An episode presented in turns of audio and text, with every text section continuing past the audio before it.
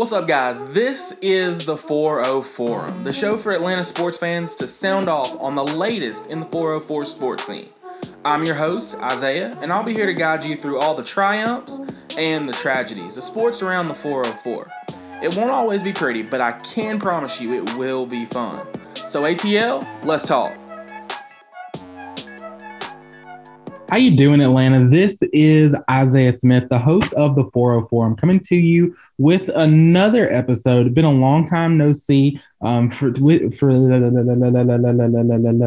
how you doing, Atlanta? This is your boy Isaiah Smith coming to you with another episode of the 404. Been a long time no see. We've had a lot going on in the sports world since we last got a chance to talk, but nonetheless, I'm here. I'm ready to get the fall kicked off and started. Going to be a great college football season that kicks off on Saturday, of course, and also the NFL following not too far behind. We're in the midst of a, a pennant chase um, for all of us Atlanta Braves fans as well. Um, it's going to be a fun ride. It's going to be a fun fall. Hopefully, once again, hopefully it ends with uh, the Braves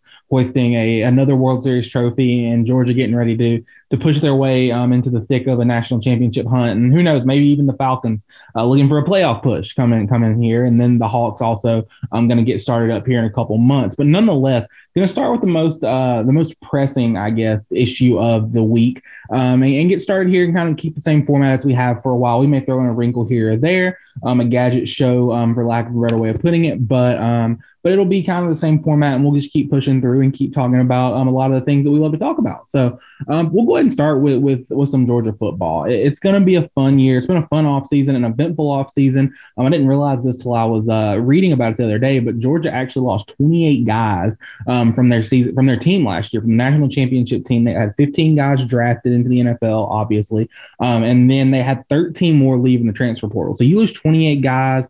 Um, I forget how many roster spots. I think it's 80 something roster spots, but essentially looking at, um, you know, uh, over a quarter um, of your roster spots or, rostered players um, leaving the program.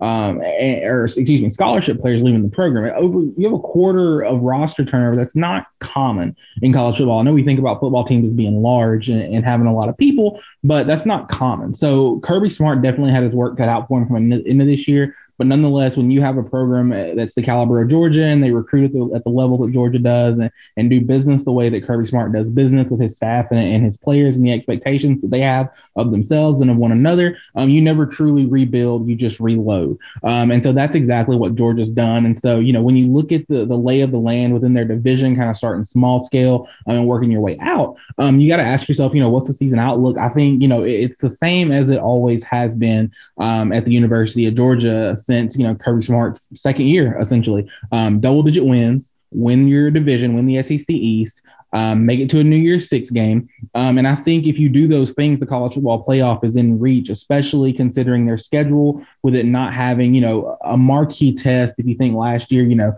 Clemson was the marquee test at the beginning of the year, and then you had some other games sprinkled in that a lot of people thought would be competitive that ended up not being competitive. Um, if you look at the SEC East this year, really everyone took that step back in the way that Georgia did. No one kind of um, leaped forward. I had a lot of guys, you know, transfers come in or anything like that, even with coaching changes and whatnot.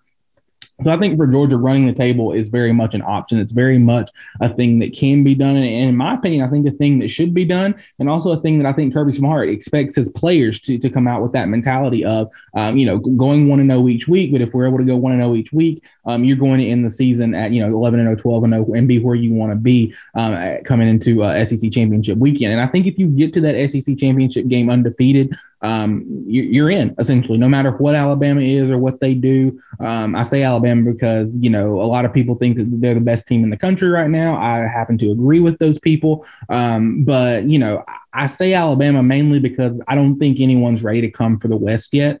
Um, all those teams are too young. There's some promise there. Don't get me wrong. I know that there's a, a, lot of has been a lot of thought in the past that oh it's Ole Miss's year, it's this team's year, it's that team's year, and Alabama continues to dominate as, as they do year after year after year. Um, and so I think there may be some turnover there uh, eventually um, because, you know, Nick Saban's essentially had, you know, a 10, 15, you know, going on 20 year run um, uh, and essentially a dynasty. But nonetheless, there will be turnover in the SEC West. Jimbo Fisher's recruited too well. Um, you know, with the, the, way the transfer portal works, I think Brian Kelly's going to have a have very good teams out there. Arkansas has done a great job just building organically um, with recruiting and getting in the guys they can. So, um, but you know, I say Alabama for this season to get back on topic. Um, you know, because no one's ready yet. They have a championship pedigree, and that's a simplistic way of putting it. Um, and we'll explore that more in, in a, a further show. But A and M's working with you know potential and, and ifs and maybes and, and a bunch of five star guys they brought in that just got to campus 25 minutes ago, and, and they're going to get there. But right now, it's not them. They don't have the experience. They haven't put in the, the, the hours on the field and logged the same type of time to get the experience to compete with a team like Alabama.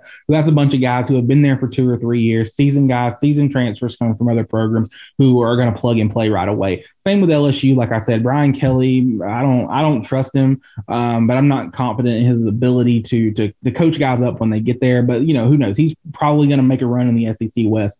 Um, honestly, uh, over these two teams, I like Arkansas.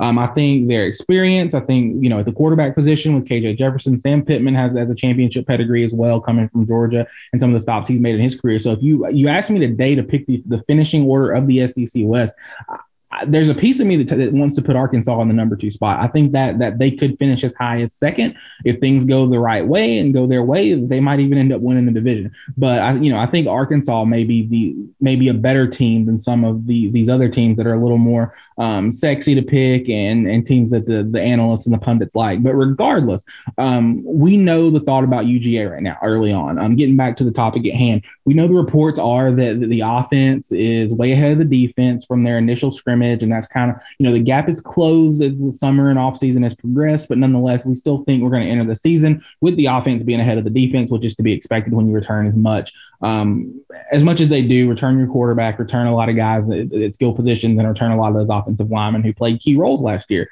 So it begs the question: Will the offense be able to carry the team? You know, do we have that kind of faith in in, in Stetson Bennett? And I think that's the question that the that the first question is really asking. People say, "Oh, can the offense carry Georgia?" The question we're really asking is do we have faith in Stetson Bennett to be the catalyst, to be the driving force of the team, uh, of the team essentially, the best unit on the team, um, and get this team to, you know, back to a national championship? Because last year it was the defense. We all know it. We know the offense was the weaker link, and the offense, you know, did what it had to do when it needed to do it, and they stepped up when they had to. But the defense was the driving force. They were the catalyst. They got things done. Um, admittedly, I'm not the biggest Stetson Bennett fan. I think he's he's physically limited, um, and his you know in what he can do and what his ceiling is. I know he won a national title. That that doesn't mean both can't be true. It doesn't mean that Georgia you know, can't have won a national championship last year and also done it with a quarterback who is physically limited. His ceiling is lower than what you would hope on a team that recruits at the level that Georgia does.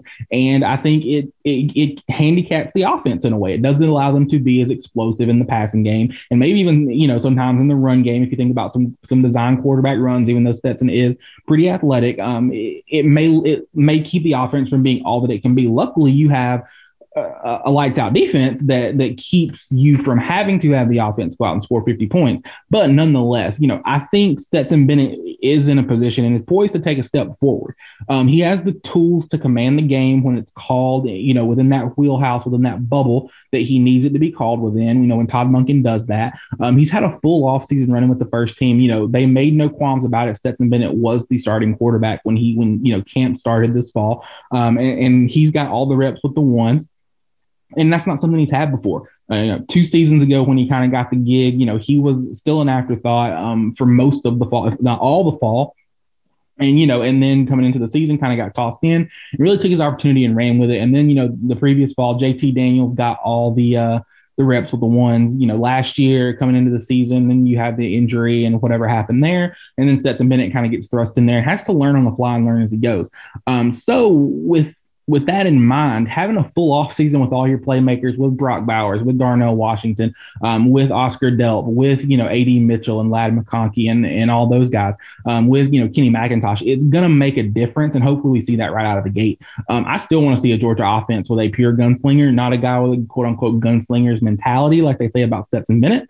Um, I want to see a pure gunslinger back there, a guy with a big arm who can you know do it with his legs, like you know, like some of the guys they've been been rumored to target in these upcoming recruiting cycles, or some of the guys they've wanted before. But I want to see what that looks like. But for now, um, we're going to have Stetson Bennett. So, and we know Stetson Bennett's going to consistently make plays within the system um, to make the team successful. He's going to stay ahead of the chains, keep the offense in plus situations, and that's what he's asked to do. Stetson Bennett doesn't have to go out and win the game. We just don't need Stetson Bennett to lose the game, you know, on his on his own. Um, and so, you know, with with that in mind, you know, people talk about recruiting receivers at Georgia all the time, and I'm not going to harp on this, um, but because I don't think this year the, the tale is going to be, oh, the receiving room, can they keep the receivers fed? You know, you saw Jermaine Burton leave um, to go for what he thinks is our greener pastures, and if that's what he needs to do for him and his family, so be it. Um, wish him the best at Alabama, but nonetheless, uh, I think there's plenty of, of, firepower in the in the Georgia receiver room when you look at you know AD Mitchell, Ladd McConkey, the type of playmakers they are. When you look at Dominick Blaylock, a five star who came in a couple years years ago. Has been riddled with injuries.